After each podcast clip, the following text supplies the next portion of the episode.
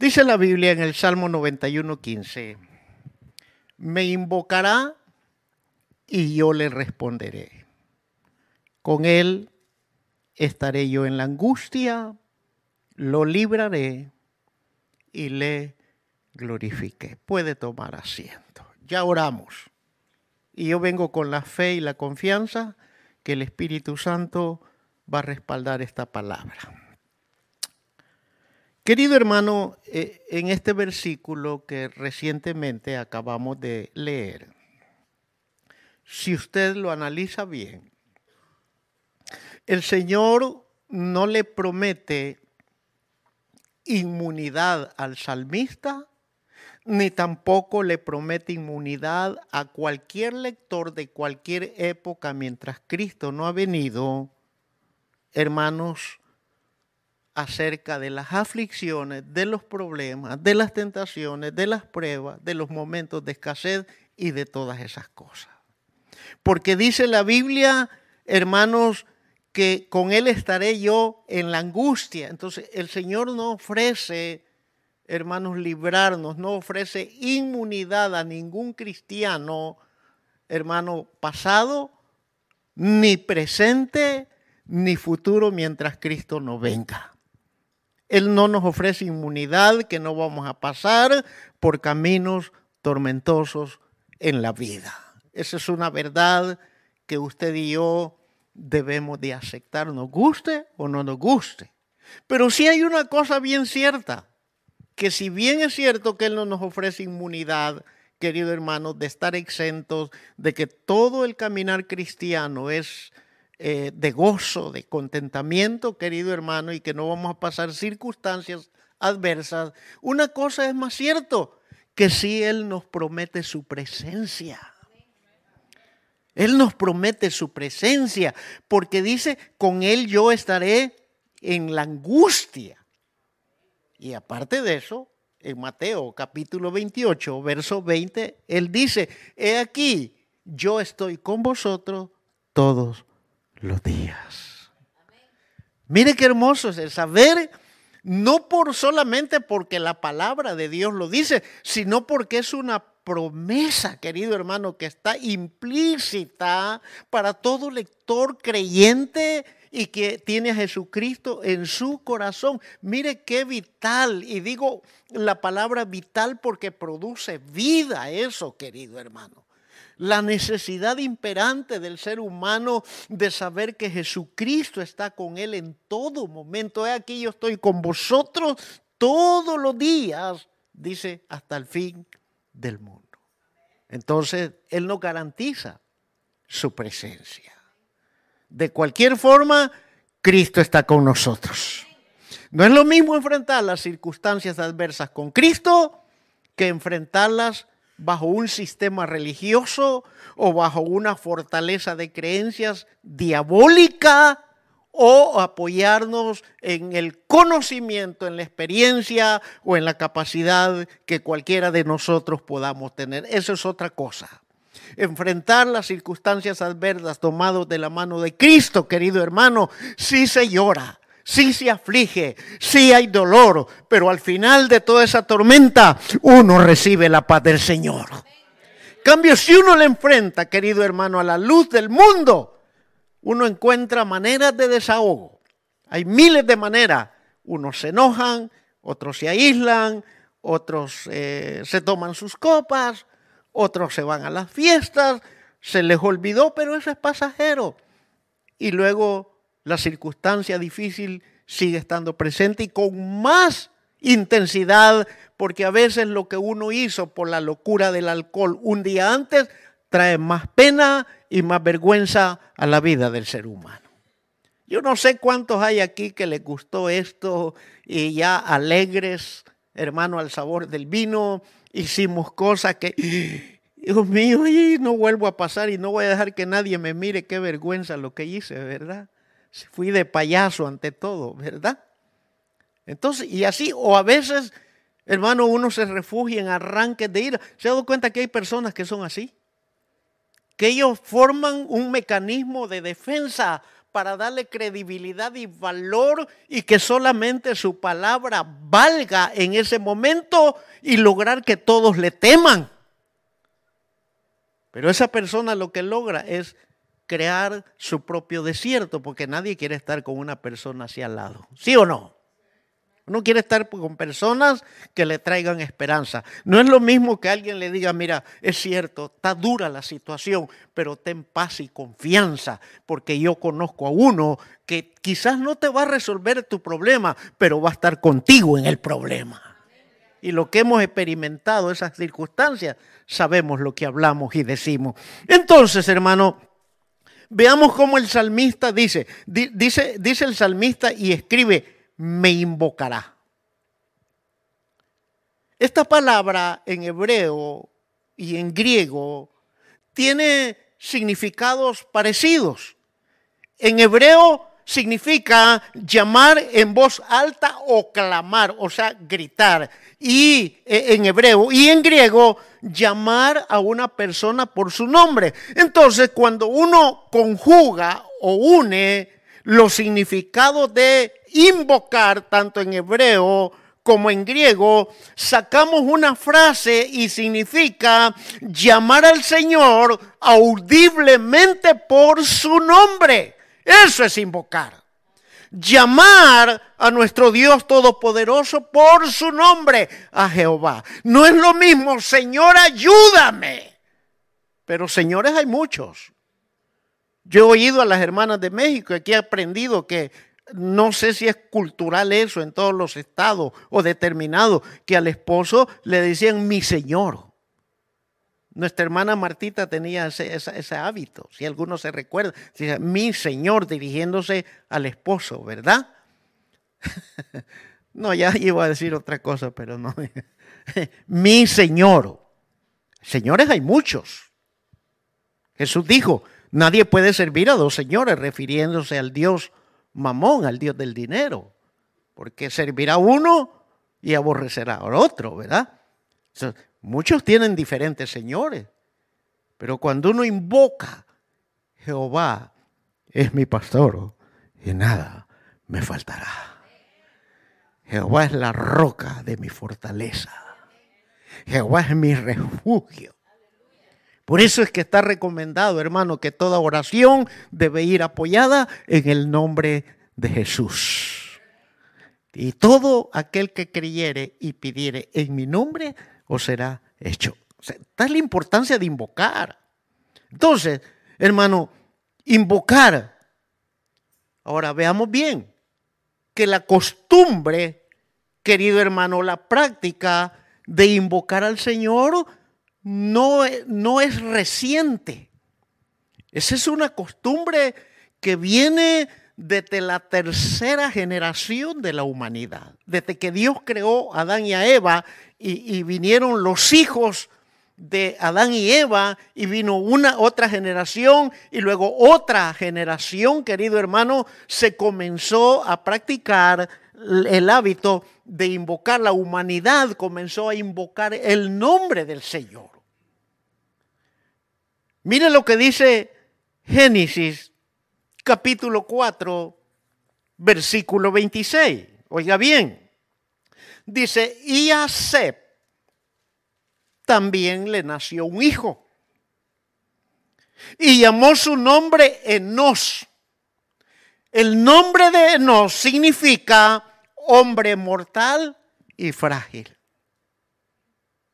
¿Acaso los seres humanos no somos mortales y frágiles? ¿Qué es la vida? dijo el apóstol Santiago. Es como la hierba del campo, que por la mañana florece con todo su esplendor, pero al calor del sol se marchita.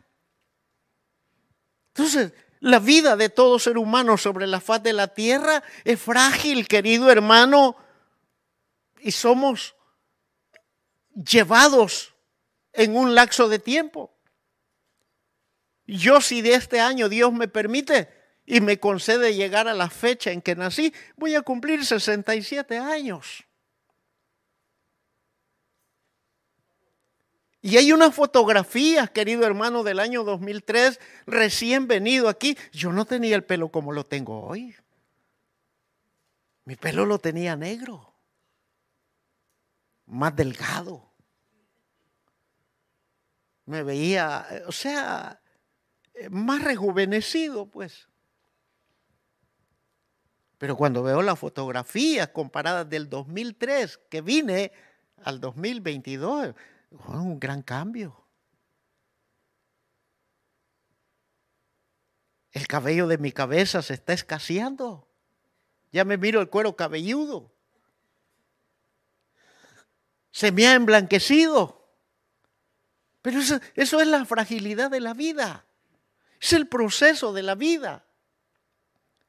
Y me da risa, hermano, porque cada vez que voy a consulta de chequeo, eh, ¿tiene placas en los dientes? No, solo la del carro. y no tiene ningún implante, algo que se le vaya a caer. O, no, no, no, son mis dientes naturales. Pero ¿cómo es posible si a esta edad usted ya... No, gracias a Dios tengo mis dientes naturales. Se lo debo primeramente al Señor y por el buen cuidado que mi esposa ha tenido de mí. ¿Cuántas esposas cuidan a sus esposos?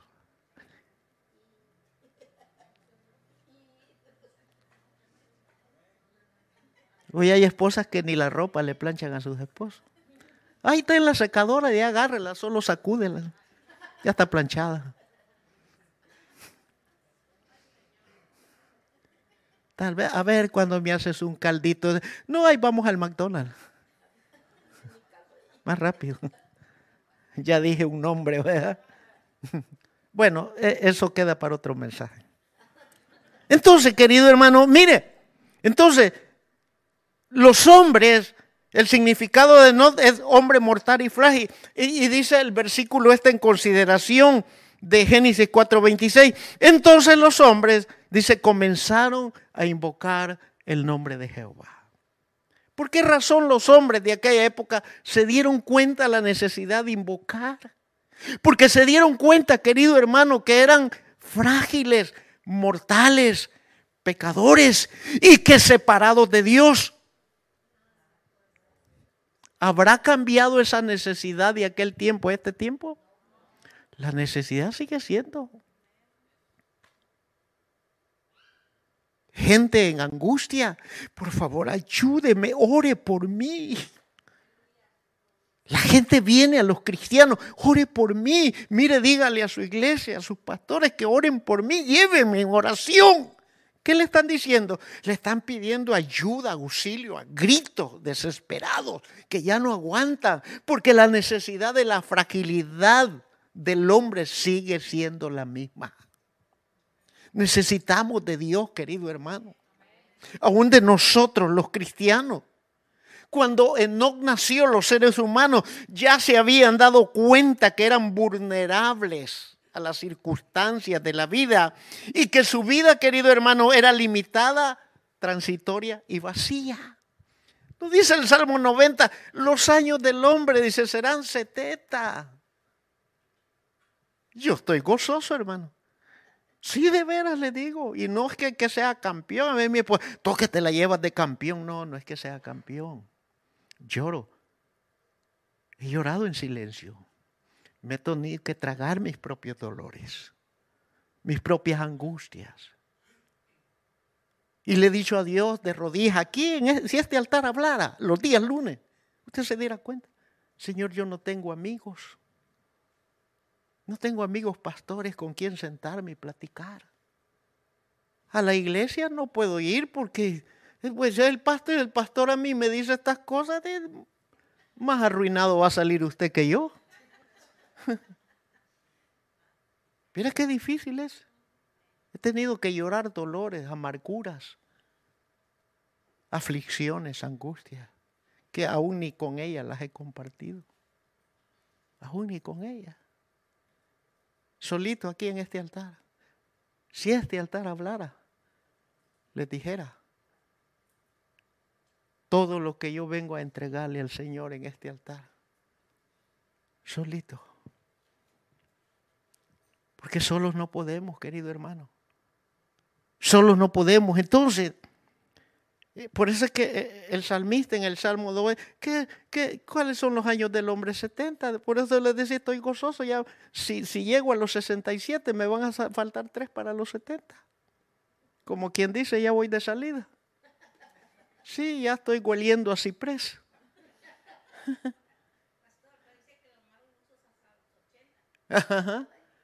70 dice. Y, se, está se, está defendiendo la hermana. está afligida. Y en los más, ¿cómo es juventud? ¿Qué dice usted? Juventud acumulada. Que el día me dijo la hermana, no, pastor, aquí hay juventud acumulada, me dijo. Entonces, querido hermano, y en los más robustos 80, la transición, ¿qué son 80 años? Mi suegro tiene 96. 97 va a cumplir. Y ahí anda el viejito, mira. Ahí anda el anciano, con sus mañas y cosas. Porque uno de viejito viene a ser como niño. Ojalá usted no va a llegar a los 90, hermano. Entonces ya no va a ir donde usted quiera ir, sino donde lo quieran llevar. Le van a dar comida con cucharita y atolito. Así que aproveche hoy que tiene su dentadura buena. Entonces, querido hermano, y entonces, y se dieron cuenta que la vida no tenía sentido sin Dios. Y por eso ellos comenzaron a invocar a Jehová. Y por eso es que el salmista dijo, me invocará. Qué bueno, qué bueno es cuando nos reunimos, que unidos a una sola vez invoquemos el nombre de nuestro Dios. Y cada uno según nuestra necesidad. Porque las necesidades no son todas iguales. ¿Cuántos de ustedes a veces, si no levante su mano, se han sentido solos, aunque ha estado el cónyuge, los hijos, los nietos, los bisnietos? No, todavía no llegamos a eso, ¿verdad? Y nos hemos sentido solos, con la necesidad que alguien llegue y nos dé un abrazo o nos aliente o, nos diga, hermano, véngase, tomémonos un cafecito, ¿verdad? Pero a veces, ¿qué, qué recibimos o escuchamos? Aguado andan. Que se lo lleve el diablo. ¿Ah? Qué ingratos somos, ¿verdad? Querido hermano, entonces, y sabe, por esa razón, por esa necesidad de invocar al Señor, el salmista en el Salmo 42, él dijo una expresión gloriosa. En el Salmo 42, 1, hermano, el salmista escribió inspirado en su angustia. Él dijo, como el siervo brama por las corrientes de las aguas, así clama por ti, oh Dios, el alma mía. Mire el paralelismo y la figura que el salmista hace, como el siervo brama. El salmista, querido hermano, acostumbrado a vivir en los montes, y en diferentes terrenos en el desierto algunas veces. Él trae el paralelismo, la comparación, así como el siervo Brahma. Porque el animalito ese, hermano, tiene, tiene tres enemigos dentro de él. Uno, que es su propio sudor. Cuando el siervo corre perseguido por algún enemigo querido hermano, que lo quiere devorar, él corre y suda. Y ese sudor, querido hermano, espele cierto aroma que solamente lo puede percibir el lobo y el león estos dos depredadores selváticos, ellos pueden oler el sudor del ciervo a distancia y a través de ese, ese olor el león y el lobo pueden ubicar a dónde se encuentra el ciervo. Y ellos saben que por el olor el ciervo está cansado, desesperado, angustiado huyendo y no encuentra salida. Entonces ellos se acercan y lo buscan a través del olor hasta que lo ubican y si el siervo se descuida se lo devoran. Ese es uno de los enemigos que tiene y David toma esa figura en el sentido espiritual, así como el siervo brama por las corrientes. El salmista está en angustia, en dolor, en desesperación y él clama, Así como el siervo brama, así clama mi alma por ti. Él invocó el nombre. Por eso es que el siervo tiene un enemigo interno y dos externos, su propio sudor que lo delata y el lobo y el león que están al acecho para devorarlo. Figura león y lobo de demonios. ¿Se está dando cuenta? Querido hermano, el lobo y el león figura de demonios en el sentido espiritual. Cuando estamos, hermano, acorralados, encerrados, cuando el enemigo ha levantado fortalezas en nuestra mente. Y viene una cadena de pensamientos de diferentes maneras, en algunas veces de enojo, de rabia, de descontento, con sed de venganza. ¿No le ha venido a usted esos pensamientos? Gracias a Dios, Señor, aquí solamente santos con alas habemos. Porque esta me las paga porque me las paga. Esto no se queda así, no sabe con quién se ha metido. No, aquí no hay, hermano, no olvídese. Los mansos corderitos. Aquí solo el pastor que ha sido así. ¿Ah? Como quiera que sea, esta no se queda así. Y va anotada en el libro de las memorias personales ahí. Sé que va a haber un momento. Eh, va a haber un momento que vas a ver con quién se ha metido. Y ahí está. Todas esas cosas, cuando el enemigo levanta todas esas fortalezas en nuestra mente. Por eso es que el apóstol Pablo dijo que las armas de nuestra milicia no son de este mundo, no son carnales. Sino, dice, poderosas en Dios para la destrucción de qué? De fortalezas. Es allí donde el cristiano maduro tiene que enfrentar la guerra, la batalla y enfrentar al enemigo de donde Cristo lo tiene sentado en lugares celestiales juntamente con Cristo el Señor. Y yo le he preguntado y le he dicho y le he enseñado dónde está Cristo sentado hoy. Está sentado a la diestra del Padre, el trono del Padre, el trono del Hijo y el trono de la iglesia.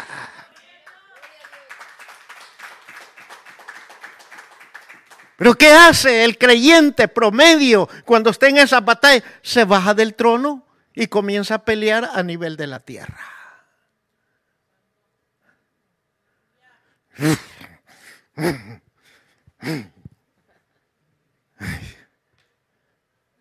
Cuando me dé la oportunidad, el pastor desde el púlpito le puede decir sus cuatro verdades.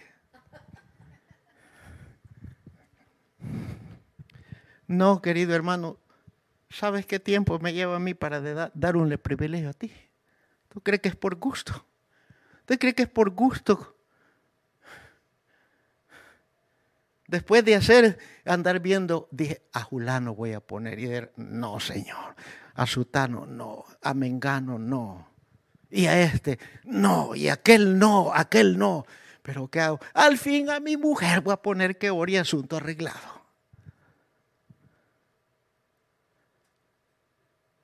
Y venía con quién. Señor, dime, por favor, a quién. Ilumina mi mente, Señor. Yo no quiero subir a cubrir un tiempo, ni quiero poner a alguien para que solo bla bla bla bla bla bla bla bla bla bla bla bla bla bla María Purísima sin pecado concebido. Pero cuando entré, buenos días a todos. Y vi a mi hermanita. A ella dile a ella, dile. Porque Dios sabía el dolor que había en mi hermana por no participar. El Espíritu Santo sabía que había un anhelo. Y yo sé que mi hermana recibió la paz de Cristo en su corazón esta mañana. Pero a ella dile. Y a veces uno se acerca por voluntad. Hermano, por favor, no, pastor, no, yo no puedo, no estoy preparado. Entonces te vas a quedar, hermano, nunca te preparaste.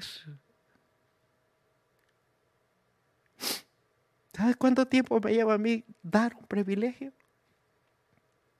El tiempo que sea necesario para consultar con Él. Y algunos todavía comienza oración, comienza el culto y todavía tomando pan con café. Algo otro ya la alabanza se ha terminado, va a comenzar la predicación y ahí viene. Ay, Señor, ayúdame.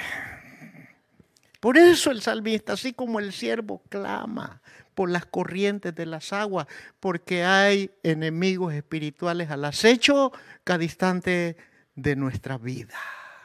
Y el enemigo anda olfateando el olor a Cristo. Para el enemigo, querido hermano, es detectar la ubicación nuestra. Por eso es que dijo el Señor, cuando ores, ¿a dónde lo mandó al cristiano? Cuando ores, ¿qué le dijo? Métete en lo secreto. Y tú que honras a tu Padre en lo secreto, Él te va a recompensar en público. ¿Se está dando cuenta? El enemigo huele el olor de la entrega a Cristo y él dice, este y ella es un cristiano peligroso para mi equipo de batalla. Lo vamos a buscar para hacerlo caer y ya caído vamos a devorar sus carnes. Por eso hay muchos matrimonios cristianos en conflicto, porque no han entendido, porque no han sabido escudriñar la palabra del Señor, que el enemigo anda oliendo el olor a Cristo y quiere derribarlos a como dé lugar. Pero que el Señor reprenda al diablo esta mañana. Pero sigamos, querido hermano. Dice, con él, el verso 15, y quizás ya no voy a tocar el 16, porque se va a hacer muy largo el mensaje. Dice, con él estaré yo en la angustia. ¿Cuántas veces, querido hermano, usted y yo, en estas circunstancias de dificultad, nos hemos preguntado, ¿y dónde está Dios? Si tengo a Dios en mi corazón, entonces ¿por qué estoy pasando?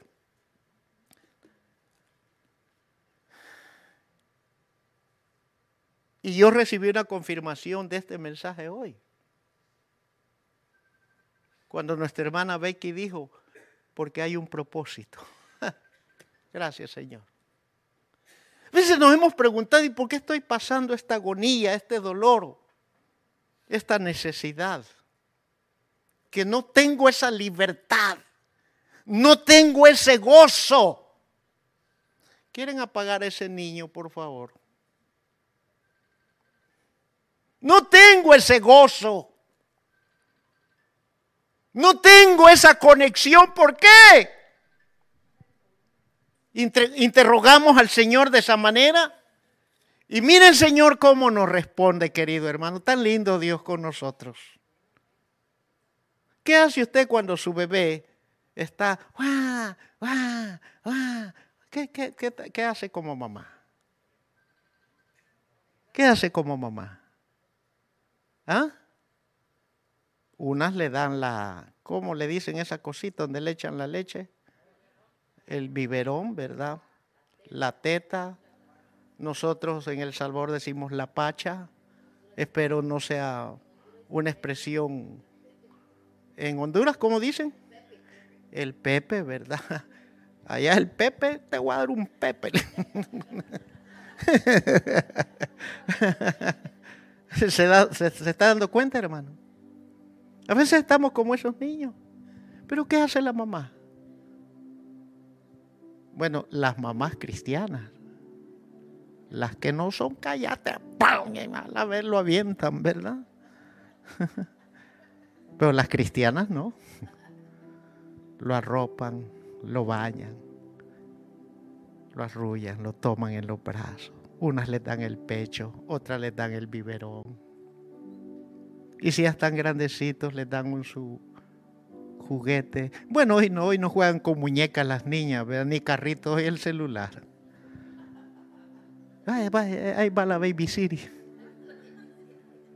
Pero la mamá o el papá busca la manera como calmar al niño, porque siente el dolor, el llanto del niño. Quiere que su niño esté quieto. Y como Wilson no está ni la esposa, Hoy voy a contar algo de Wilson. No le vayan a contar que yo dije. Yo recuerdo, Wilson tenía como un año, ¿verdad? Cuando mi esposa y yo decidimos ya retirarle el pecho, que ya la dejara. Porque ya tenía mi esposo un palito. Wilson era tremendo desde niño. mi esposa estaba sentada, llegaba, le levantaba la blusa y debajo de la blusa metía la cabeza y ahí estaba. Ya se la estaba acabando. No, quitémosle el pecho al niño, ya está grande. Y decidimos quitárselo. Hermana, ocho días. Perdonen que me sube el pantalón, pero ocho días llora y llora y llora. Y su papá, este señor que miran aquí, como que era la pantera rosa. Duérmete niño, duérmete ya. Duerme. Ya cuando me cansaba se lo daba a ella y ella seguía su turno. Y así pasábamos. Y aquel niño llora ocho días. Y mi corazón y el corazón de ella. Pero no le damos la pacha, no le despecho. Se echó chile, nada. Después de ocho días, yo le dije, no, por favor, dale de mamar al niño, pobrecito. El ronquito ya inflamado, rojito. No, Fernando fue una dulzura, hombre. Fernando, eh, ahí lo ponía uno como que si no había niño. Sí, Fernando, no, no, no, no, no. Este niño sí que. Eh, uno lo sentaba y jugaba él. No se oía sonido de niño en la casa, pero ese Wilson. Fernando, le compramos un par de zapatos, le duraba un año y todavía le quedaban buenos. Wilson a los tres, seis meses los traía todos destrompados de la punta, había que comprar. En lo que a Fernando le compramos un par, a Wilson le comprábamos hasta dos y tres en el año. Pobrecita mi no era flor. Anécdotas reales de la vida, querido hermano. ¿Se está dando cuenta? Porque uno de padres siempre busca la seguridad de sus hijos, ¿sí o no? ¿Verdad? Entonces, dice, y el Señor nos dice, mira, iglesia amada, tú que estás aquí, yo no te prometo librarte de circunstancias difíciles en tu vida. Pero una cosa te prometo, que allí voy a estar yo ahí voy a estar contigo. Y cuando uno viene y se pregunta, y Señor, ¿por qué si tú yo estás conmigo? ¿Por qué me pasan estas cosas? ¿Sabes por qué, querido hermano? Porque Dios te responde a esa pregunta en el Salmo capítulo 4, verso 3, en la primera parte. Sabed pues que Jehová ha escogido al piadoso para sí. Y en el Salmo 138, 8 dice el salmista, Jehová cumplirá su propósito. En mi dicho de otra manera, nos pasan esas cosas y Dios nos responde, yo te he escogido a ti. Ay, ay, ay. Estoy hablando a una iglesia que tiene oídos y el que tiene oídos oiga lo que el Espíritu dice a la iglesia. El Señor te dice, iglesia, yo te he escogido a ti para algo especial.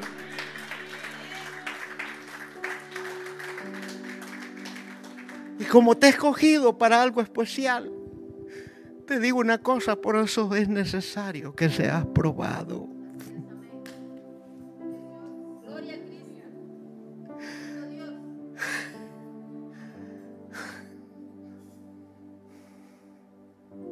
Los pastores como que somos metidos más allá al fondo del fuego.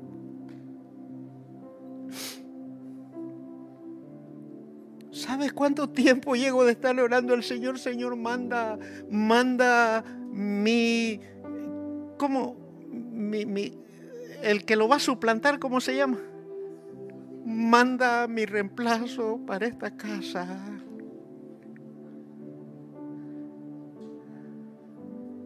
Y no oigo respuesta. Y cuando escribí este mensaje, era como que el Espíritu Santo me dijo, sé que está debilitado a la parte de tu sierva. Sé que la fuera. ¿Usted cree que después de la faena del día de ayer nosotros estuviéramos aquí?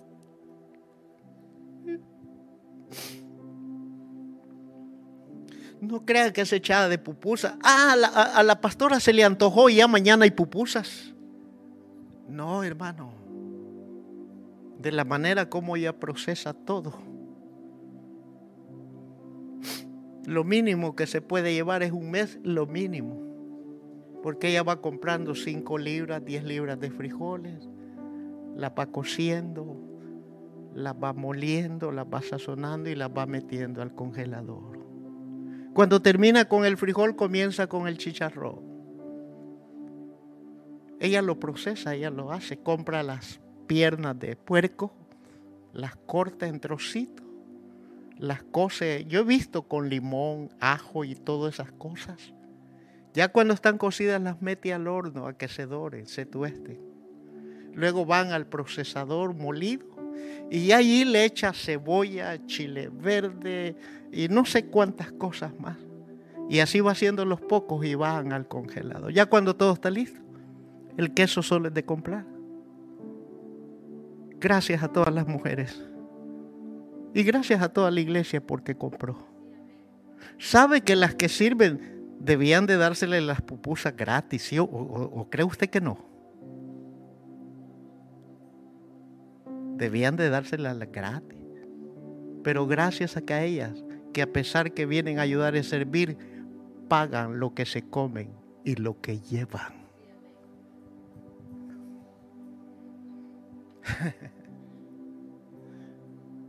y por eso, querido hermano, es que el Señor dice, pero contigo estaré en la angustia.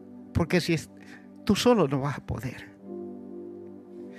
pero yo soy tu amparo y tu fortaleza, tu castillo fuerte, el que te cubro con la sombra bajo mi hija. Te va a doler, hijo. Vas a llorar. Sé que me vas a reclamar, pero es la única manera. ¿Cómo vas a aprender para que seas mi servidor o mi servidor? Es la única manera porque Él te ha escogido para algo especial.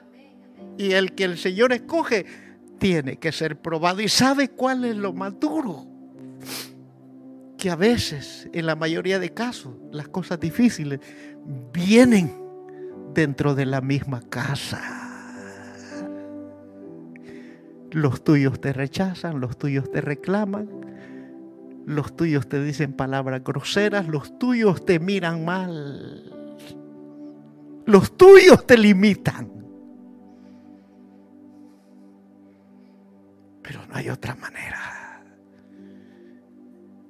Porque cuando tú comienzas a desarrollar el corazón de Cristo, el Señor dice, ven, buen siervo fiel, en lo poco, en el desprecio que te hicieron tú perdonaste, en la humillación que te hicieron tú abrazaste en la maldición que te dijeron tú bendeciste.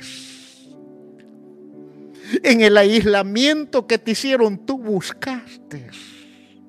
Por cuanto me fuiste fiel en lo poco, sobre lo mucho te pondré. Entra al gozo de tu Señor. Y ahí son forjados los líderes. Aquellos que ya nacieron cansados.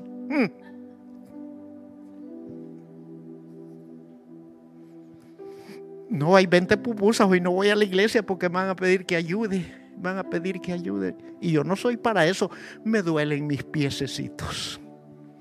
Ahí vas a estar en el horno de aflicción. Ahí vas a estar. Cuantas veces sea necesario hasta que aprendas la lección. Significa que las pruebas son buenas porque son señales y significan que Dios está puliendo nuestra vida para un propósito. Por eso es que dice la segunda parte del Salmo 4.3, Jehová oirá cuando yo a él clame. Y el Salmo 138.8, la segunda parte, el salmista dijo, no desampares la obra de tus manos. ¿Y quiénes somos la obra de las manos? Hechos por el mejor escultor Ningún escultor se compara a la maravillosa obra porque tú y yo somos la maravillosa obra del Señor Jesucristo. Mire, no digo esto, hermano, bajo ninguna motivación. Pero lo que los otros nos dicen a veces en sentido de broma nos quieren decir la verdad, el rencor que tienen en su corazón. Y señalan a veces la estructura física de nuestro cuerpo según como estemos. Así nos dicen, ¿verdad? Si estamos como un, como un palito y este tan seco que está. Tan, si somos así, no somos tan allegados con la persona, este es tan insípido pan con sal. ¿Sí o no? Y en fin, la gente, nuestros mismos hermanitos de la fe se encargan a veces. ¿Sí o no? En fin, nos ponen un montón de cosas. Pero a los ojos de Dios no importa. Todos somos hermosos y preciosos. Tanto que Él dijo que somos como la niña de sus ojos. ¿Y cómo es la niña de un ojo? Es la iris lo que mira el ojo. Yo no sé de qué tamaño es la iris de un ojo, pero sé, la importancia que tiene hoy que estoy en recuperación todavía de mi ojo derecho. Sé la importancia, porque si no tuviéramos la iris en el ojo, la luz no se reflejaría y no podríamos ver. Y cuando mi ojo, como hoy, y frecuentemente amanece como, como con una capita que no veo con claridad. Sí veo, pero ahí ando con aquella molestia. Hasta con el transcurrir del tiempo se me va quitando y se me va quitando y como que el ojo se abre en toda su dimensión y puedo ver claramente. Pero iglesia, le guste al diablo y nosotros no, creamos, no lo creamos, somos hermosos, y preciosos a los ojos de aquel que nos llamó de las tinieblas a su luz admirable. Y por eso es que el Señor te dice, yo estaré contigo en la angustia. No voy a tocar el verso 16. Dos cosas. Uno, se alargaría mucho el tiempo y dos, siento que este es el momento de decirte, echa sobre Jehová tu carga y él te sostendrá. No dejará para siempre caído al justo. Salmo 55, versículo 22.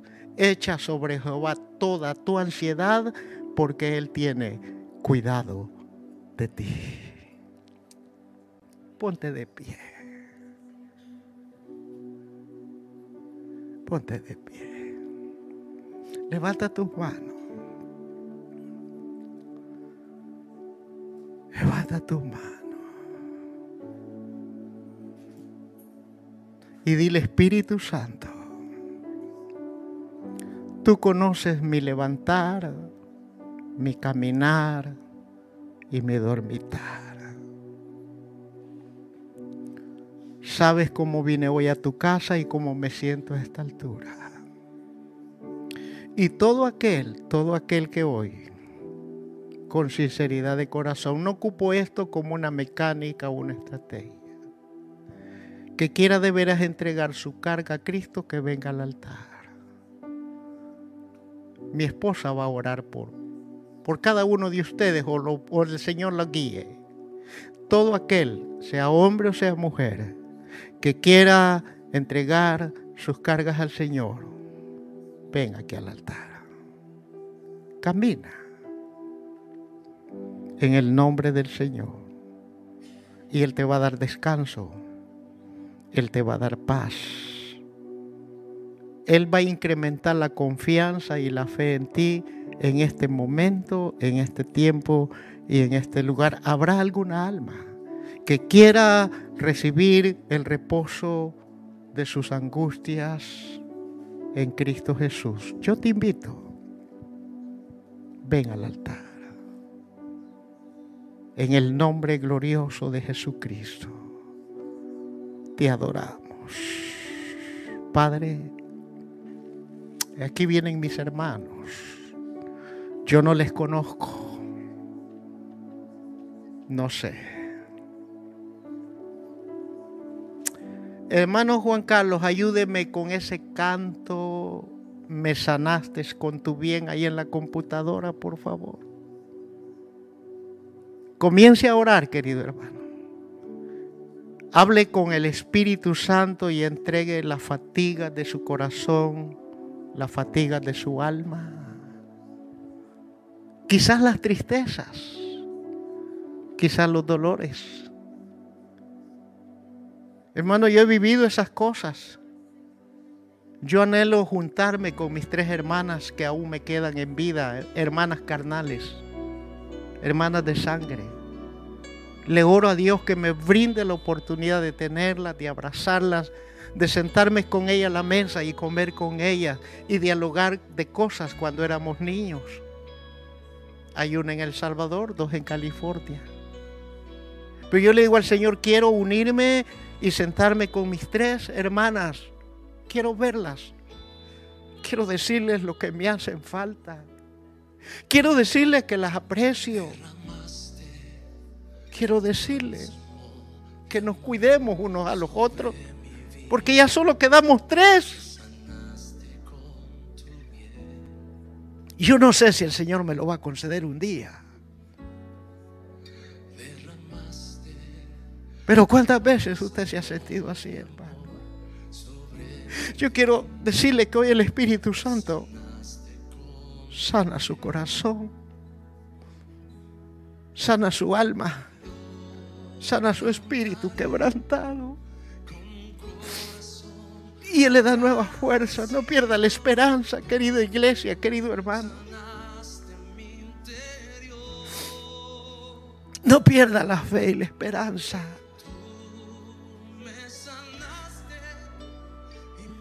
Recuerda, dice el Señor, que le diga que Él ha puesto por saeta. Él ha puesto por saeta. En el nombre de Jesús. Aún hay cosas que solamente entre usted y el Espíritu Santo conoce, pero que Él él está obrando su perfecta voluntad. Y Él la tiene bajo la sombra de sus alas. Aún falta, dice el Señor.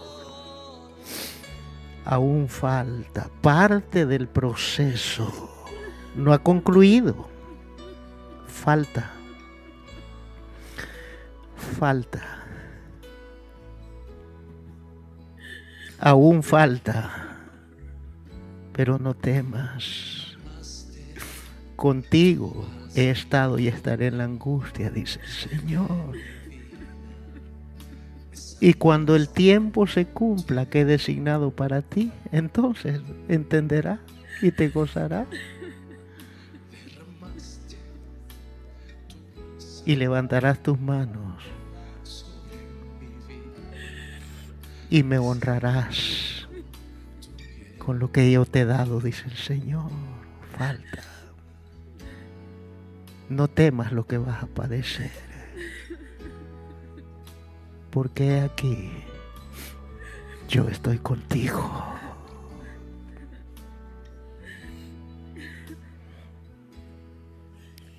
Aleluya. Santo eres. Padre, fortalece el alma y la vida de mis hermanos. Da nuevas fuerzas. Sana toda herida del alma y del corazón. Todo recuerdo doloroso y circunstancia que está pegada al alma de algunos de nosotros. En el nombre de Jesús. Guía, Señor, a tu pueblo. Porque todos aquí queremos estar un día en la boda del Cordero. En el nombre glorioso gracias, Señor, de Jesucristo. porque tu bálsamo de amor se derrama hoy. Sí, Señor amado. Tu bálsamo de amor Oh Espíritu Santo, sana corazón, sana corazón. En el nombre precioso de Jesús. Gloria a ti, Señor.